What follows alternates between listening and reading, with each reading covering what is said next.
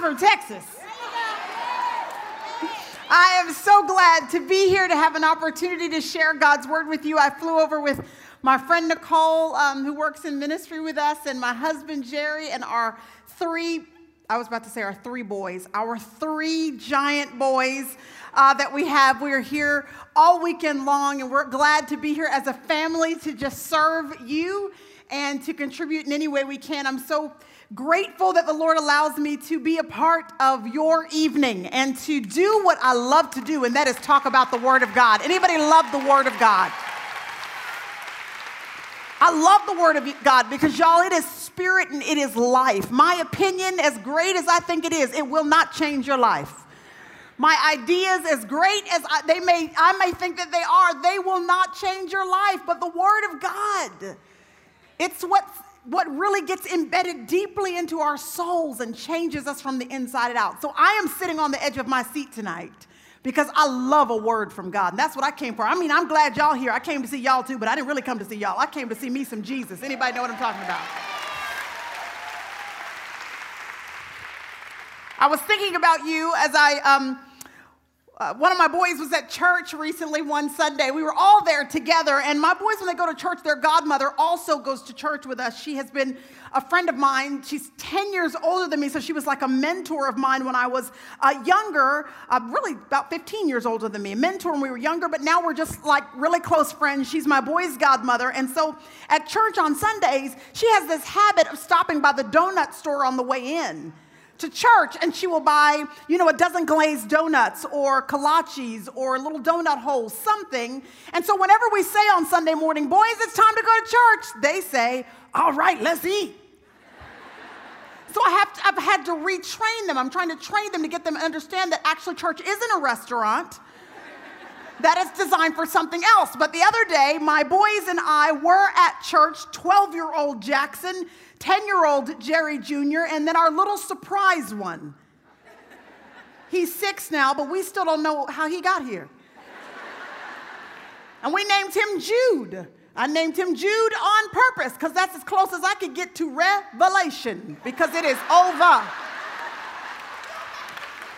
So I have Jackson, Jerry Jr., and little Jude, and we're at church, and Jude runs over to his godmother. She opens up that little white box, you know, that those, those donuts come in, and he grabs uh, two of those little donuts, and he takes those donuts in his hands, and he's looking at these juicy, wonderful donuts that he cannot wait to dive into. Now, his brothers have already run upstairs in the office, um, in, the, in the church building, in the office. They, were run, they ran upstairs and they kind of were, were not in the same vicinity as, as the box of, of donuts and with Jude and his godmother. And so his godmother said to him, Jude, I want you to take the box of donuts, 10 donuts. I want you to take the box of donuts so you and your brothers can enjoy all of these donuts. So Jude is looking at these two donuts in his hand. And he's realizing that in order to grab this box, he has got to let go of one of these donuts. And little six year old Jude ain't having it. Because it just doesn't compute to him that it will benefit him in any way to release his grasp on these two donuts that he has in his hands. So we're tr- sitting there trying to explain to him why it really is to his benefit to go ahead and grab this whole box, to let go of the two so that he could have the more that was waiting for him. But, but, but it took him a while to be willing to let it go. So I thought what I'd do is come and talk to you a little bit about releasing your grasp on some things. Help us, Jesus.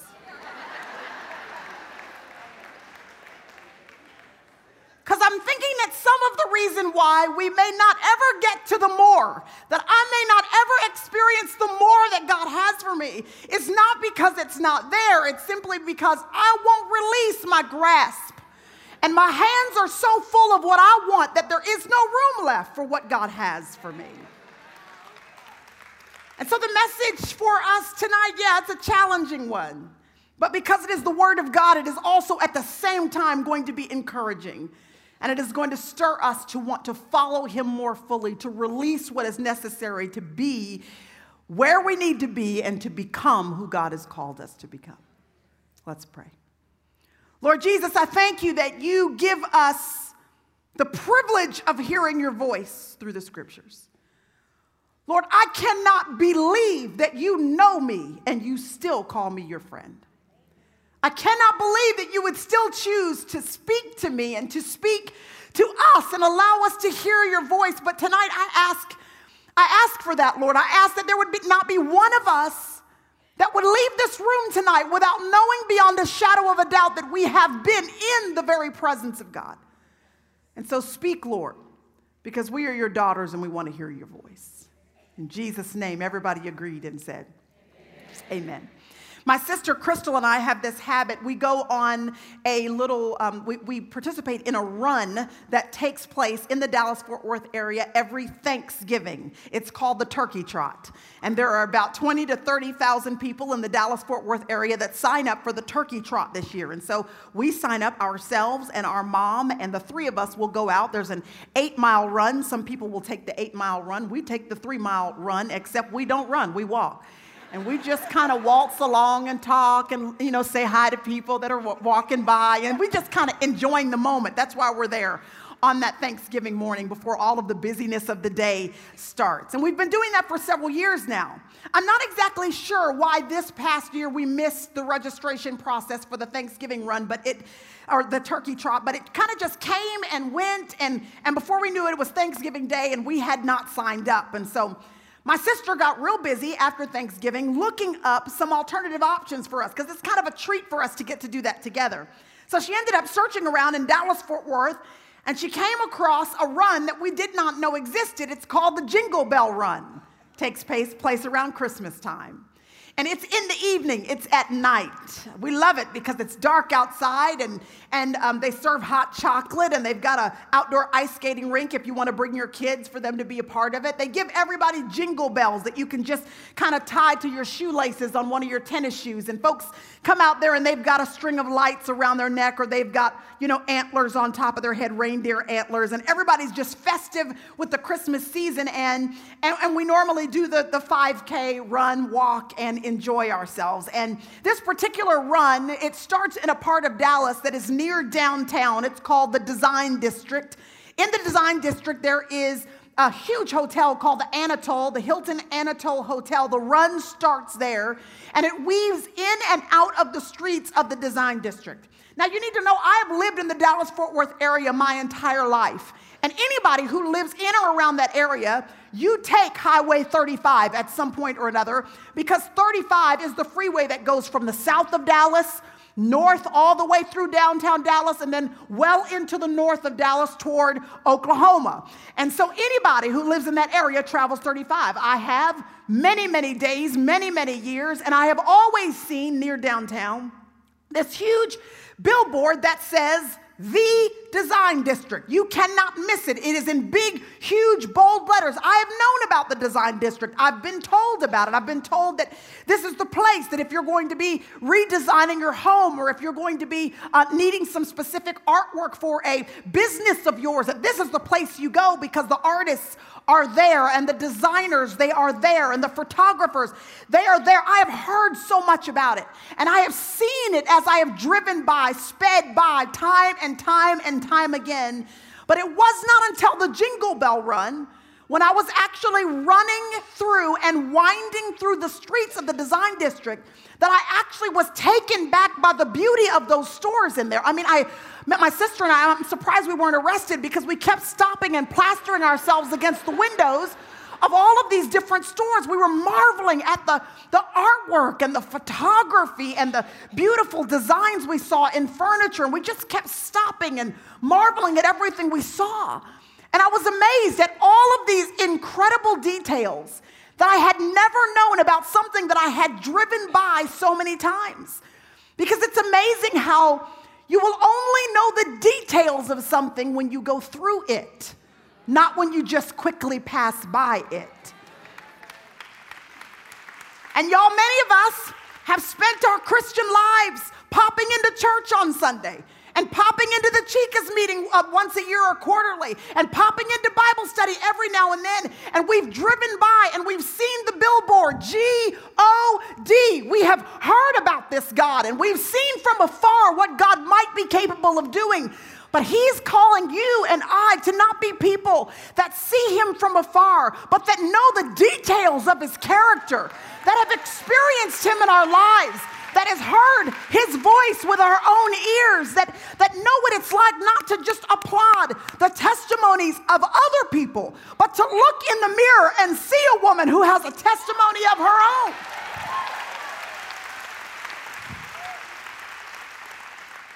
And I'm going to tell you that the only way you and I are going to know the details is if we go through something. It means he's going to stop you from that fast paced Christian experience at some point, and he will allow you, he will allow me to go through so that we can see him clearly as if never before.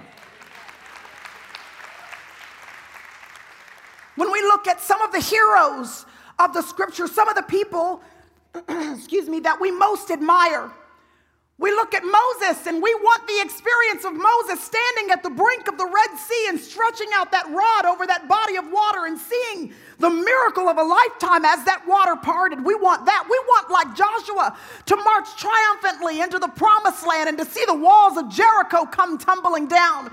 We want, like Jonah, to have the kind of power that you can walk into a city and speak a simple five word message and cause people to turn their hearts to the one true God. We want to have these unbelievably amazing experiences where, like Gideon, we can go in with just 300 as the underdog, but still walk out victoriously. We want the triumphs without having gone through what is necessary to bring you to that place. We want, like Elijah, to stand on Mount Carmel and to be able to call down fire from heaven.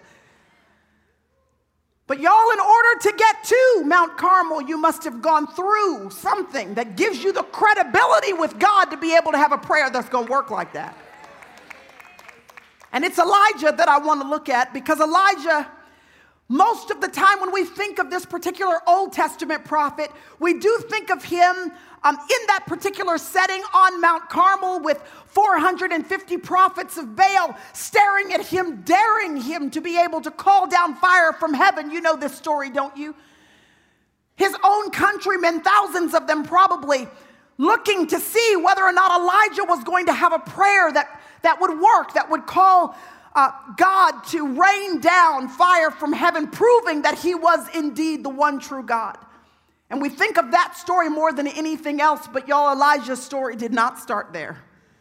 This brother went through something before he ever got to Mount Carmel. If you have your Bibles with you, if you actually still use a Bible with paper pages like I do, if not, you can use your iPhone, your iPad, any manner of iNess. Just flip on over to 1 Kings chapter 17. As you turn to 1 Kings chapter 17, excuse me, let me just tell you uh, what's happening in this book of the Bible. In fact, in First and Second Kings, really, it's these two books are full of tragedies. They record one failure after another of kings of the children of Israel who refused to honor Yahweh. It's about a people who were increasingly antagonistic toward the things of God. It reveals a church, basically God's people, the children of Israel, that were divided. They had turned their backs against one another instead of standing united against the enemy. It is basically an ancient mirror reflecting the church in America in the year 2015. That's what it is. And into this chaos, God commissions an individual to stand on his behalf and to carry his mantle, thank you, and to call people out of that chaotic scenario back to himself. And in the first few months that Elijah appears on the scene, I would expect that God would call him straight to Mount Carmel I mean, that's what people need. They need the whole fire from heaven experience. They need a huge miracle. Elijah should have been called right to this position in the midst of all the action drawing people back to God, but that is not the first assignment that Elijah had. Elijah goes to King Ahab and he pronounces a judgment against God's people according to the will of God. He says, Listen, there's going to be a drought because you all have not followed God, because you've turned your back on God, because no matter how much He's called you back to Himself, you have continued to turn away from Him. There is going to be a drought. The sky is going to be shut up for three long years. This was a devastating a devastating uh, declaration on the people of Israel. It was an agrarian society, which means if it did not rain, they didn't have food to eat. And not only did they not have food, but y'all, food was oftentimes their, their currency. They would barter their food, barter their harvest in order to obtain the things they needed to survive. So without rain, not only were they not going to eat, but they wouldn't be able to have a sense of livelihood that they needed because they would not have the currency for exchange. This was a devastating assignment. But Elijah goes in in obedience to God. He pronounces this declaration of doom really over the children of Israel because of their disobedience. And he is successful in doing that because it comes to pass. Three years are going to pass before uh, there is one drop of rain from the sky. And in this day and age, when a prophet's word came to fruition, that person was revered and honored. That prophet was, of course, sought to speak the word of God and be the presence of God and represent the power of God amongst the people. So we're meeting Elijah in 1 Kings chapter 17, having had a successful moment in ministry because his prophet, prophecy is going to come to fruition.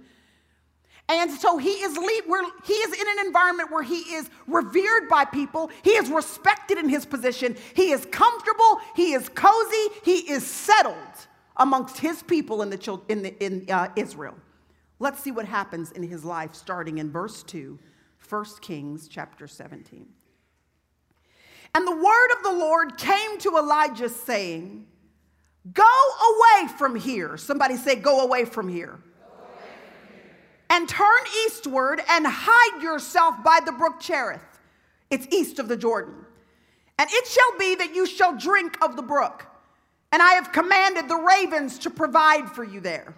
So Elijah went, verse 5. He did according to the word of the Lord, for he went, he lived by the brook Cherith, which is east of Jordan. Verse 6 says, The ravens brought him bread and meat in the morning, and bread and meat in the evening, and he would drink from the brook. And it came about after a while that the brook dried up because there was no rain in the land. Here is Elijah's first assignment. The very first thing that God is going to call him to do. The very first thing that God is going to ask of Elijah in order to make sure that Elijah has the character, the endurance, the stability built up so that when he is positioned on Mount Carmel later on, he will be able to stand in the midst of all of that and be able to have a prayer that was effective and fervent and was able to tap into the miracle working, working power of his God. He says to Elijah, God says to him, Go away from here.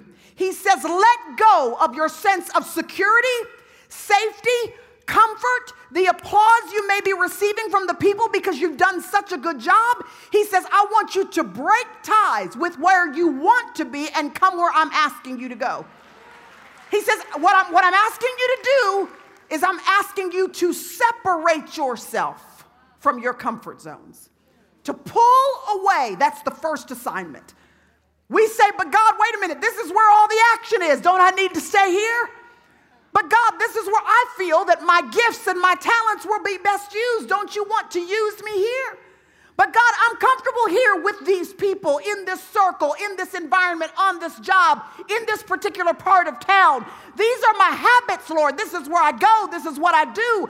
I'm settled in this place. And sometimes the Holy Spirit will whisper to you in order to prepare you for Mount Carmel, He will say to you, Come away from here. And one of the most difficult things for the women of God is to hear that whisper and say, okay. sometimes, sometimes it's as simple as sitting in a movie theater and hearing the whisper, get out of here.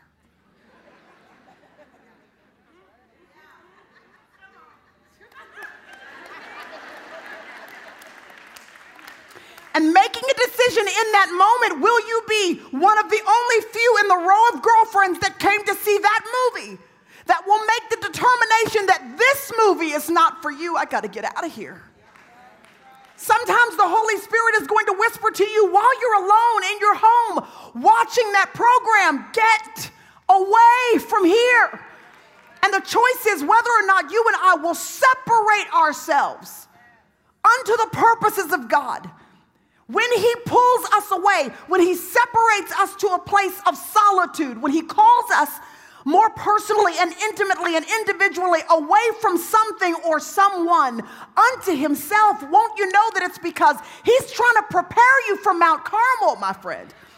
The endurance and the character and the faith that you're going to need for there, it starts here when you hear the whisper from God come away. Separate yourself from that comfort zone, that habit, that lifestyle choice, that ambition, that dream that you've always had. And now reality is something different, and He's asking you to stop fighting for what you always had planned and release it and come with me where I'm asking you to go.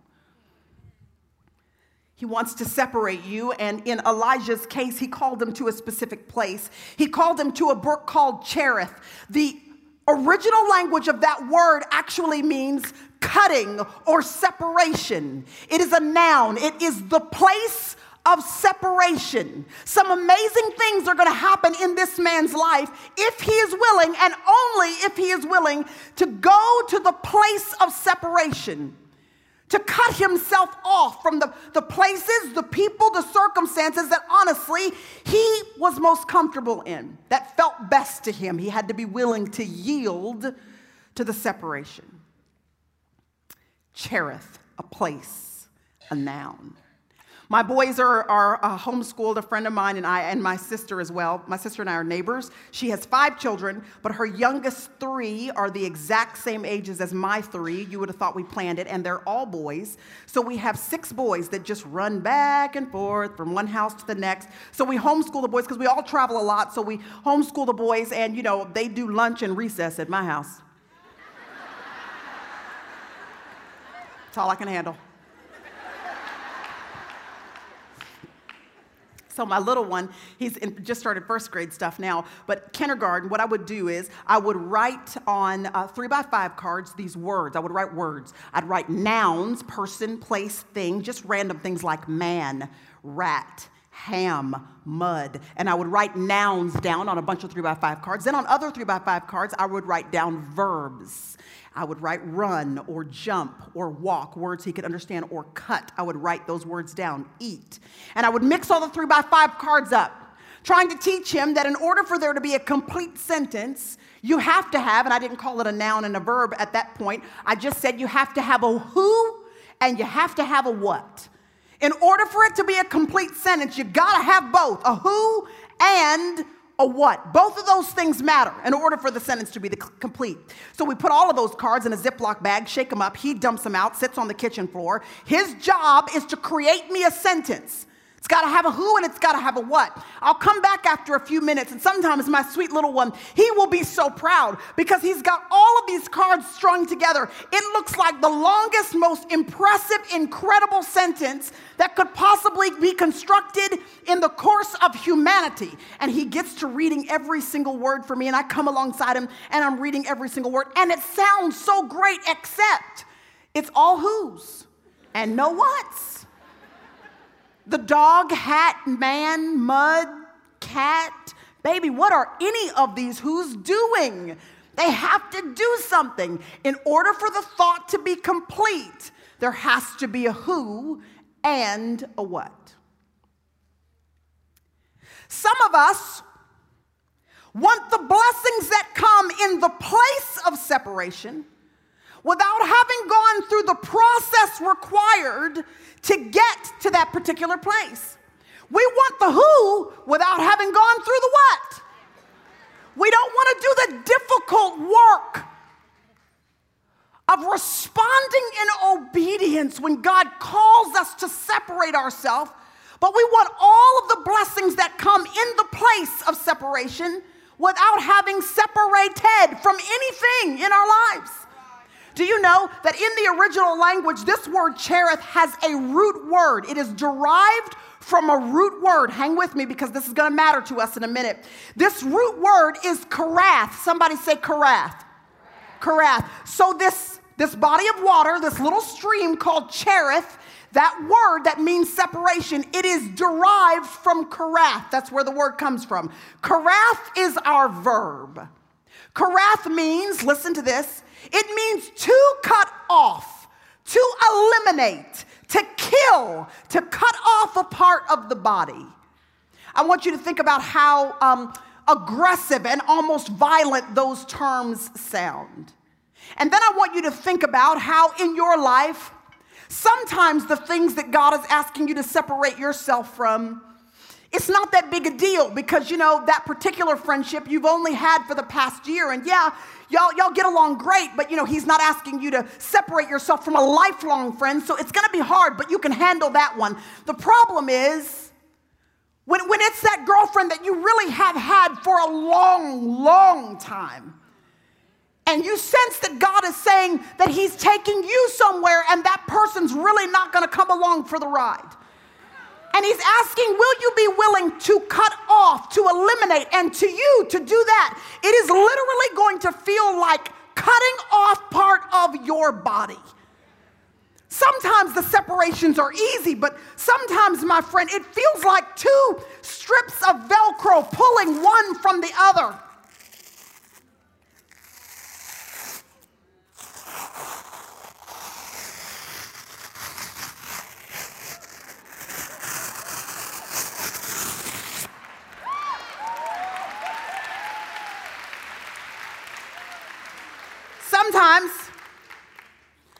Sometimes, God says,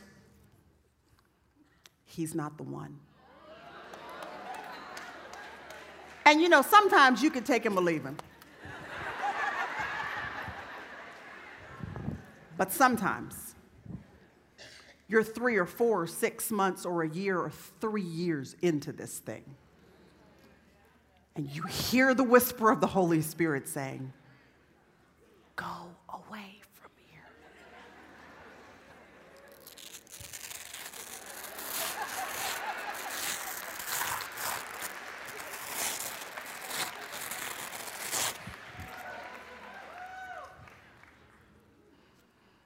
Sometimes God says, you know, this is not the television program for you. And honestly, you can take that program or you can leave it because this is the first season and, you know, you're only two episodes in, so it don't matter.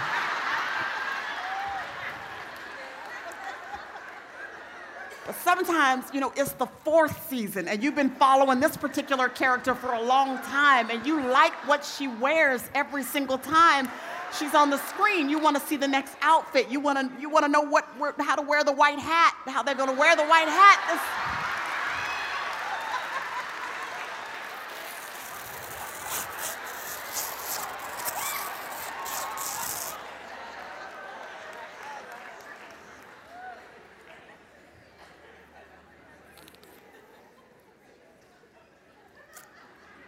You have had a dream of what your life was going to look like. You've had a picture, it has looked a certain way in your mind. And when you signed up to be a follower of Jesus Christ, you thought it was going to take you in this particular direction. It was going to be behind a white picket fence in this kind of neighborhood, participating in these kinds of activities. Your family was going to look like this. And yet, the Lord has allowed a series of circumstances in your life that are very clearly, very obviously causing you to, to release your idea, your expectation of what life was going to be like, and follow Him.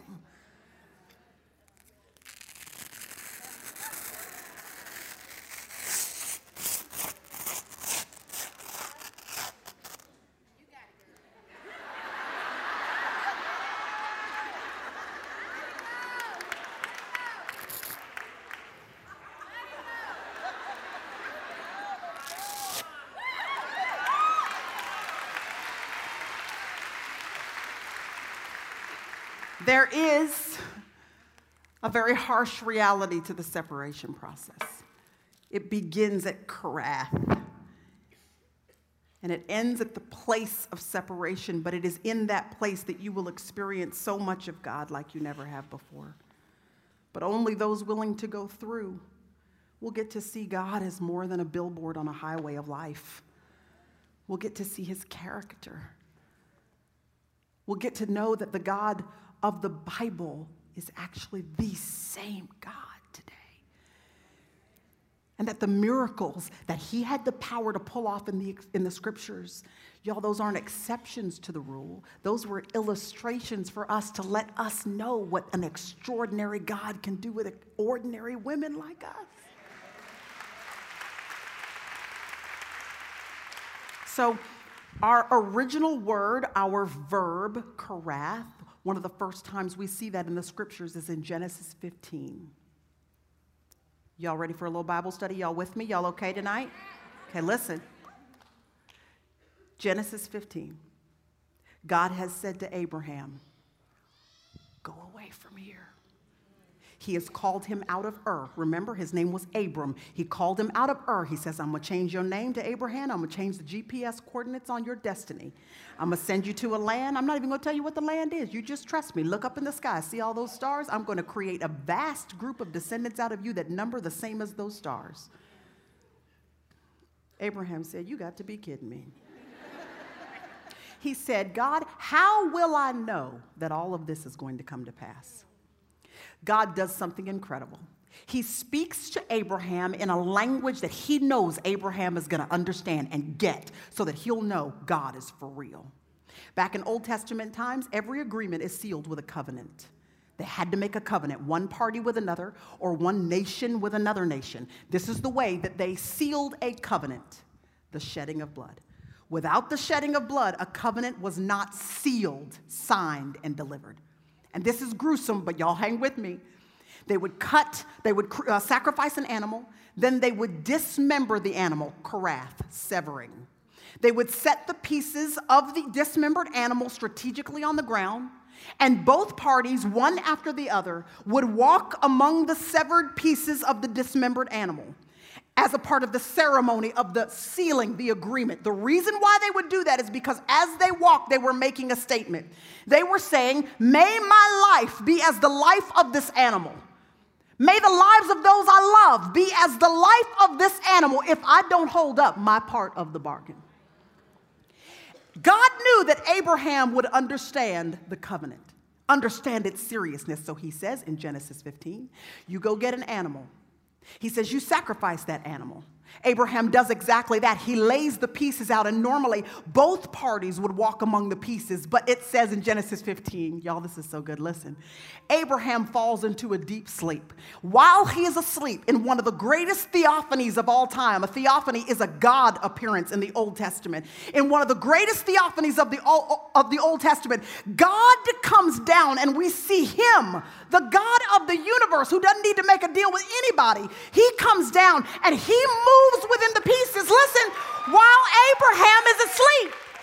This already points to Ephesians when Paul would say, While we were dead in our trespasses and in our sins, Christ died for us.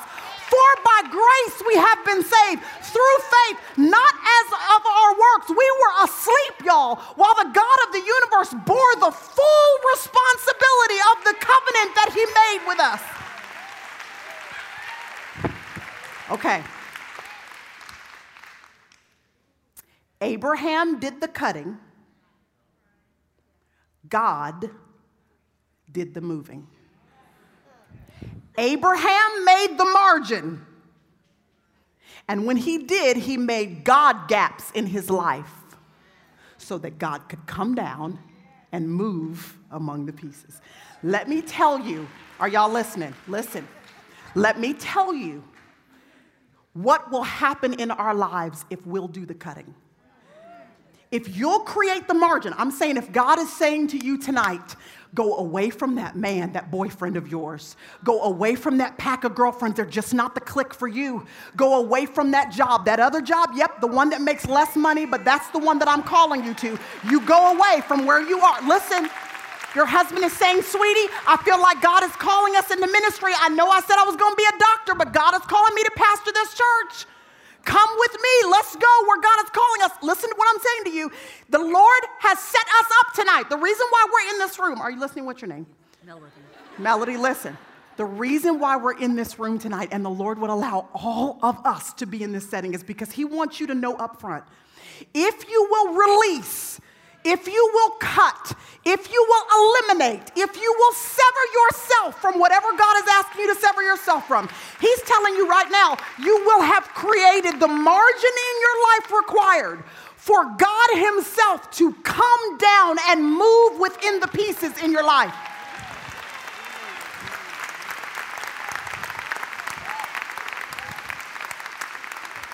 He's telling you and me that we're to get to see God. Listen, I don't know about y'all. I want to I want to see God.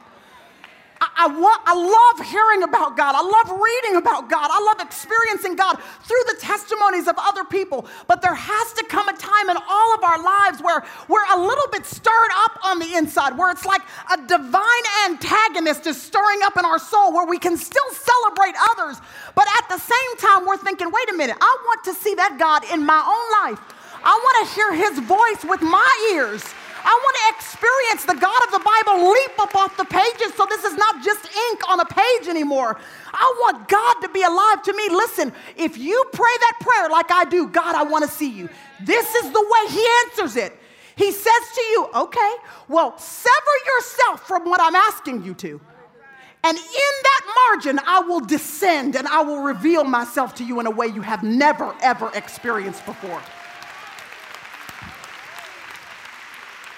Listen, I want to tell you just quickly that y'all, it was at Cherith, at this brook. At this brook, the passage we read said that Elijah was sustained by this brook. Y'all, there's a drought in the land. Everybody else is trying to find water. People are losing their lives. Folks are, are thirsty and they, they can't find water. They are scavenging for water and food. And while everybody else is trying to figure out how to quench their thirst, and is doing everything they can to try to find illegitimate ways to quench their thirst because the heavens are shut up. Elijah, because he yielded to the separation, is settled down by a brook of water while God himself sustains him. You know what's going to happen in the place of separation? You're going to be able to stop fighting and striving and trying desperately to sustain yourself. And you're going to know what it's like to do what Psalm 46:10 says, be still, cease striving, chill out, relax, and see what it's like to have God be the brook that quenches your thirst. Amen. And so important was this principle of sustaining. This was so the thing that God wanted Elijah to get. It was so important that God set him down at a wadi. A wadi is a brook of water that is in between two uh, precipices of a mountain. It's almost like a mountain that has a sliver cut out right through the middle. And there's a small stream of water that runs right through this little uh, crevice in the rocks. So it is totally rocky ground. There is no soft soil. There is no uh, fertilizing opportunity for there to be any harvest. Uh, if someone were to plant seeds, there would be no way for it to grow there. Do you know what God was saying by setting him down at this wadi? He was saying to him, Listen, just in case you brought some seeds with you from Israel, I'm going to make sure you are in a position where even if you try to sustain yourself, you're not going to be able to do it. And I'm going to do that on purpose purpose because if you can keep planting your seeds and reaping your own harvest, you will never know what it's like to eat from my hand and drink from my cup. So listen, some of you are in settings right now and you keep planting seeds, you keep planting seeds, you keep trying to reap your own harvest. You're trying to figure out why none of the resumes you're sending out are getting a response, while none of the ministry or business you're trying to build is getting a response. It's because he's got you in a wadi, rocky ground. No matter what seed you plant, it is not going to flourish. Why? Because if we can get our own harvest, we never know what it's like to be sustained by our God.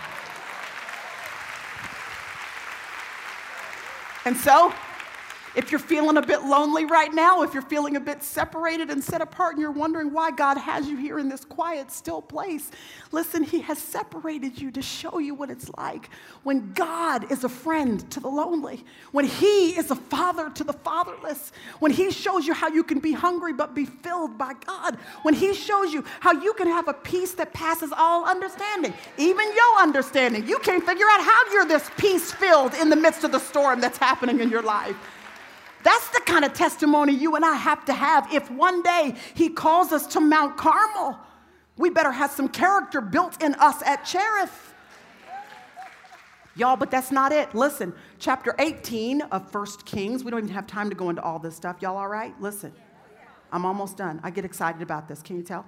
Listen, 1 Kings chapter 18, we find out that Ahab has been, King Ahab has been searching to and fro, nation to nation. He wants Elijah's head on a platter. Elijah does not know this. He's sitting down at the brook, chilling out, having a drink of water, enjoying himself. All the while, there is a price on his head. So, at the place of separation, not only is he sustained by God, but he's shielded by God. And listen, he's shielded by God from something that he doesn't even know he needs shielding from.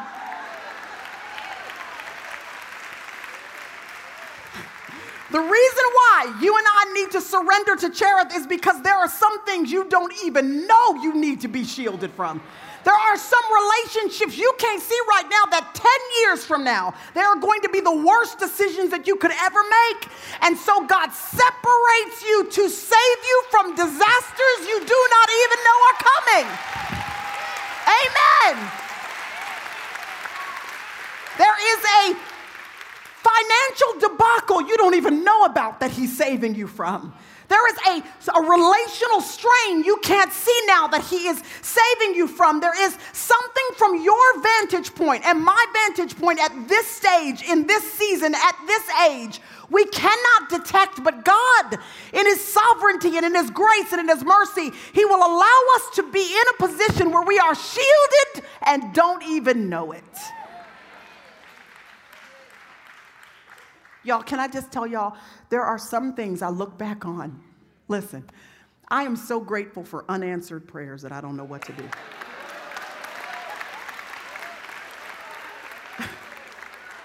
Y'all know what I'm talking about? If God had given me half the stuff I was begging Him for when I was 20, where are the 20 year olds? 20 year olds, where are you? 19, 20? Listen, listen to your mama. Just do what your mama says.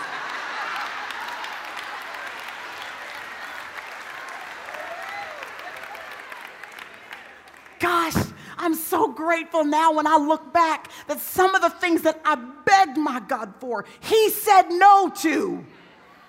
Because in doing that, in causing me, commanding me, making me separate myself from stuff I really wanted, He was in essence shielding me, protecting me in ways I could never imagine. So if you choose not to yield to the separation, if you choose to stay connected to the people, the places, the habits, the choices, the dreams, the ambitions you've always had, you need to know you are putting yourself right smack dab in the face of danger. The reason why he separates us is because he's guarding us at the same time. Y'all, I remember being in an airplane. I don't remember where we were going, but I remember it was one of the scariest times I ever had on an airplane because out of nowhere. It was smooth sailing. People were up going to the bathroom. Folks were getting drinks. Um, people were, you know, hanging out, talking, whatever. Normal, smooth. I think I was getting some work done. And all of a sudden, that plane just dropped. I don't know how far it dropped. I, I don't know, but I remember bags went flying everywhere. People fell to the ground. It was just this, this moment when you think,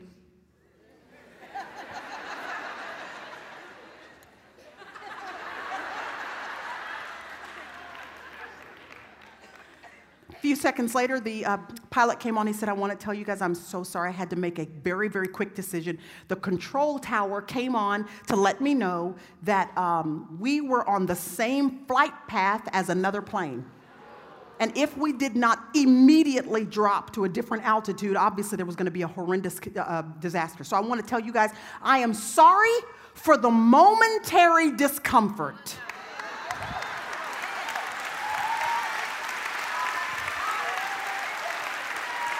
Listen, I want you to know after I found out the reason for the moment discomfort, you better believe that as all of us filed off that plane, we looked at that pilot and said, Thank you. Thank you. Because that momentary discomfort saved our lives. Oh, and thank God that the pilot was not leaning to his own understanding but was listening to the control tower that had a different, more broad perspective and was able to see the whole picture.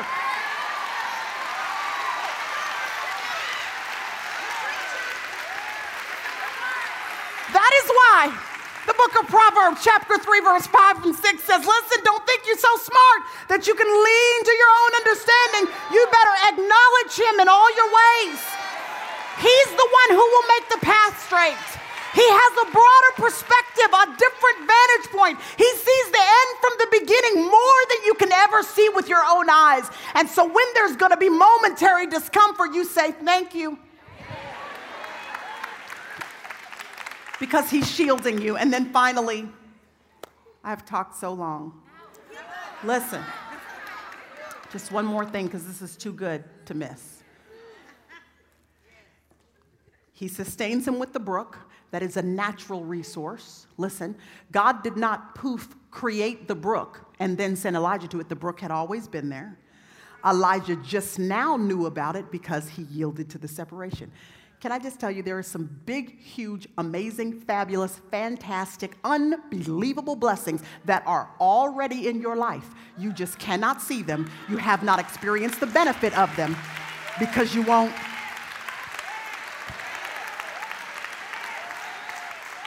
And when you do, you start going, oh, look at my husband. He's actually amazing. Not my husband, I'm saying. My husband's amazing every day.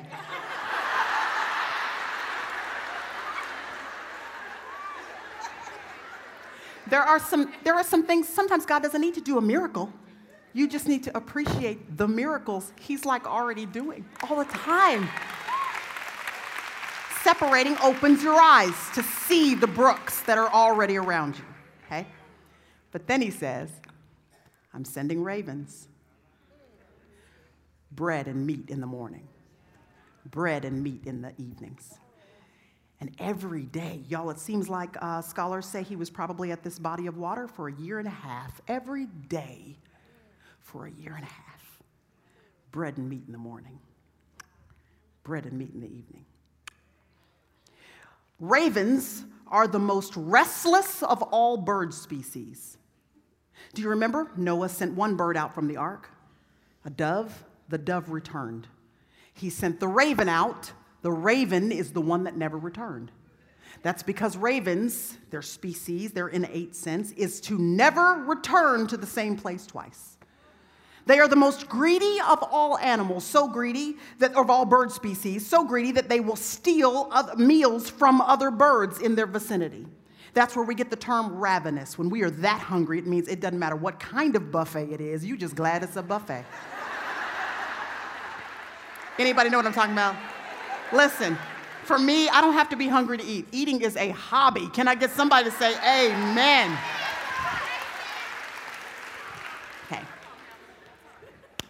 So God picks, listen, y'all.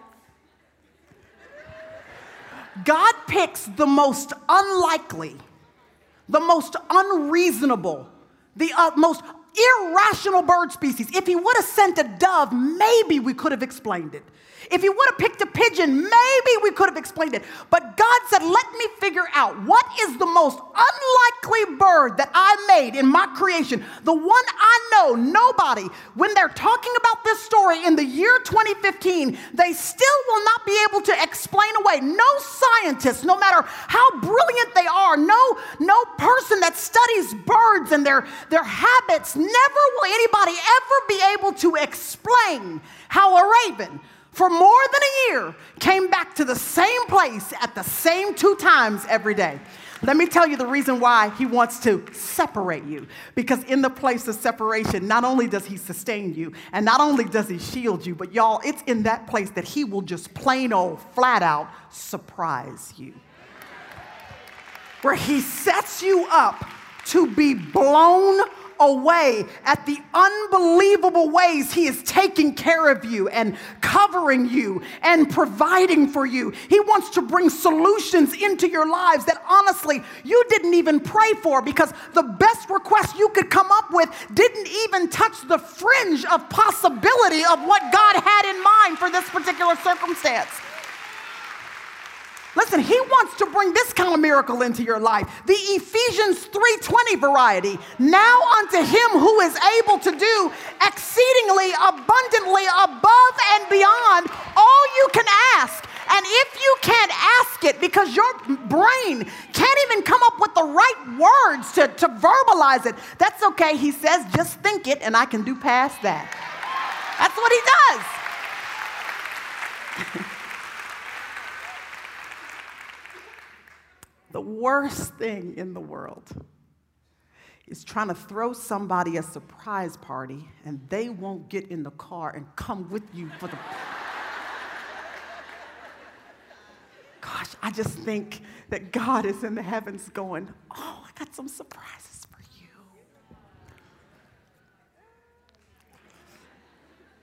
I have some stuff up my sleeve for you you cannot imagine in regards to your finances and in regards to your marriage and in your regards to your kids and in regards to your grandkids and your great grandkids that you don't yet know. I have some surprises built up for you, some stuff that I fully intend to do for you just because you're my girl and I love you and I want to give you more. He says, I've got plans for you, but you got to get in the car and come to the party. And he says, It's in that place of separation. I'll surprise you if you let me.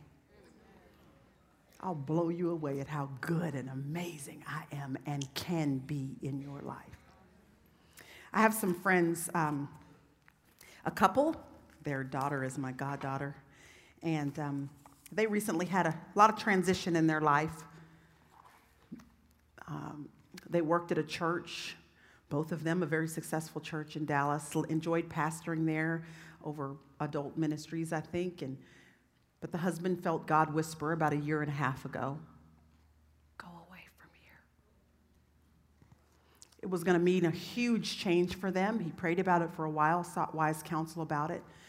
Um, my friend, his wife, was kind of unsteady about the whole thing. These were her people. This, this was their church. This was where they not only worked, but where they fellowship. Their kids had connections there in the youth group, and this is where she, they'd been. This was their community. But, but he felt strongly that God was saying.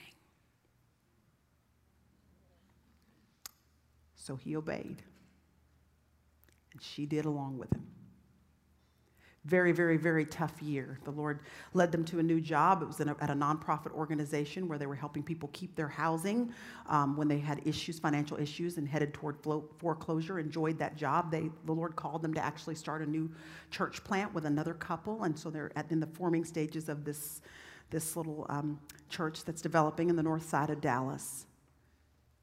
But he said to me the last time I was over there visiting, he said, Priscilla, this has been the toughest year and a half of our life. He said, Because I can't afford to keep this house anymore. This was the house they built when they got married that their kids have been raised in. This is where they love being, and they can't afford it anymore. He said, I know I've done what God has asked me to do. But this hurts. He said, Priscilla, I got to tell you something. The reason why you're here in this house today, why when you came to visit us, you still came to this house.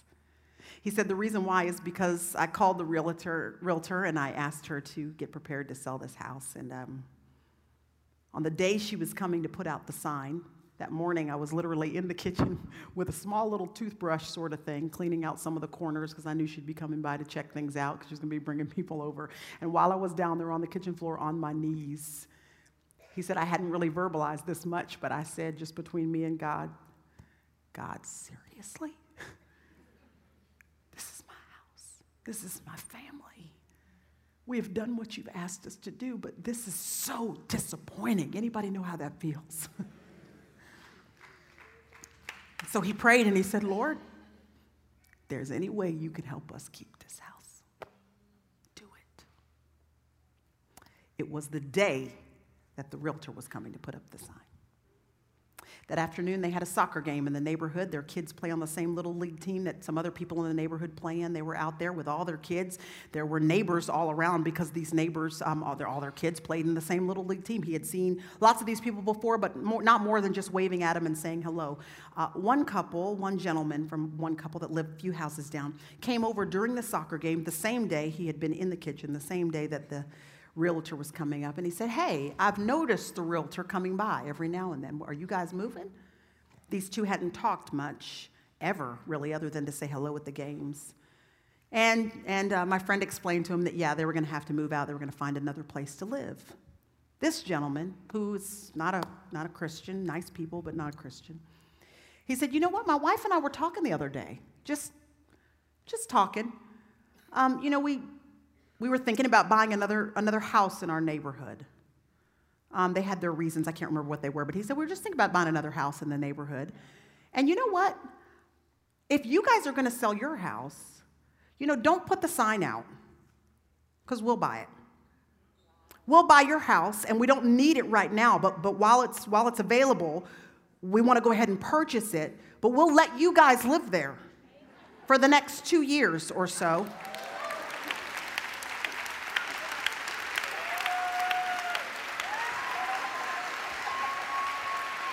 Surprise!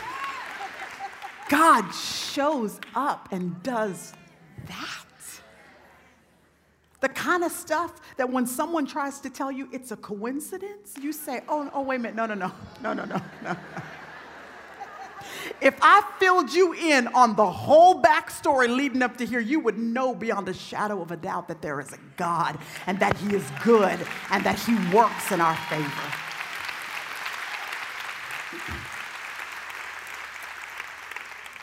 And so my friends have been living rent free in the house that God bought for them.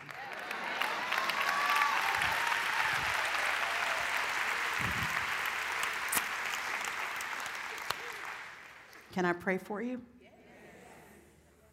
I want to pray for anyone that right now is standing right on the edge of decision because you've heard the whisper of God say, Come on, let's go. And you're trying to decide whether or not you're going to obey.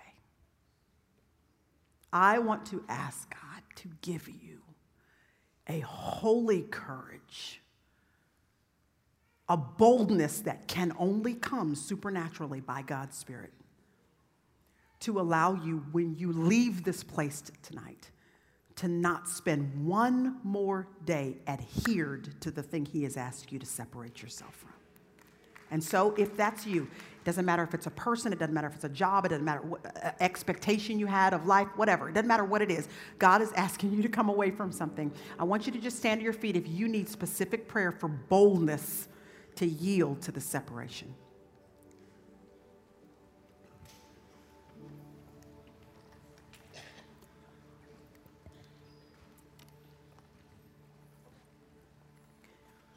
Lord, here we are.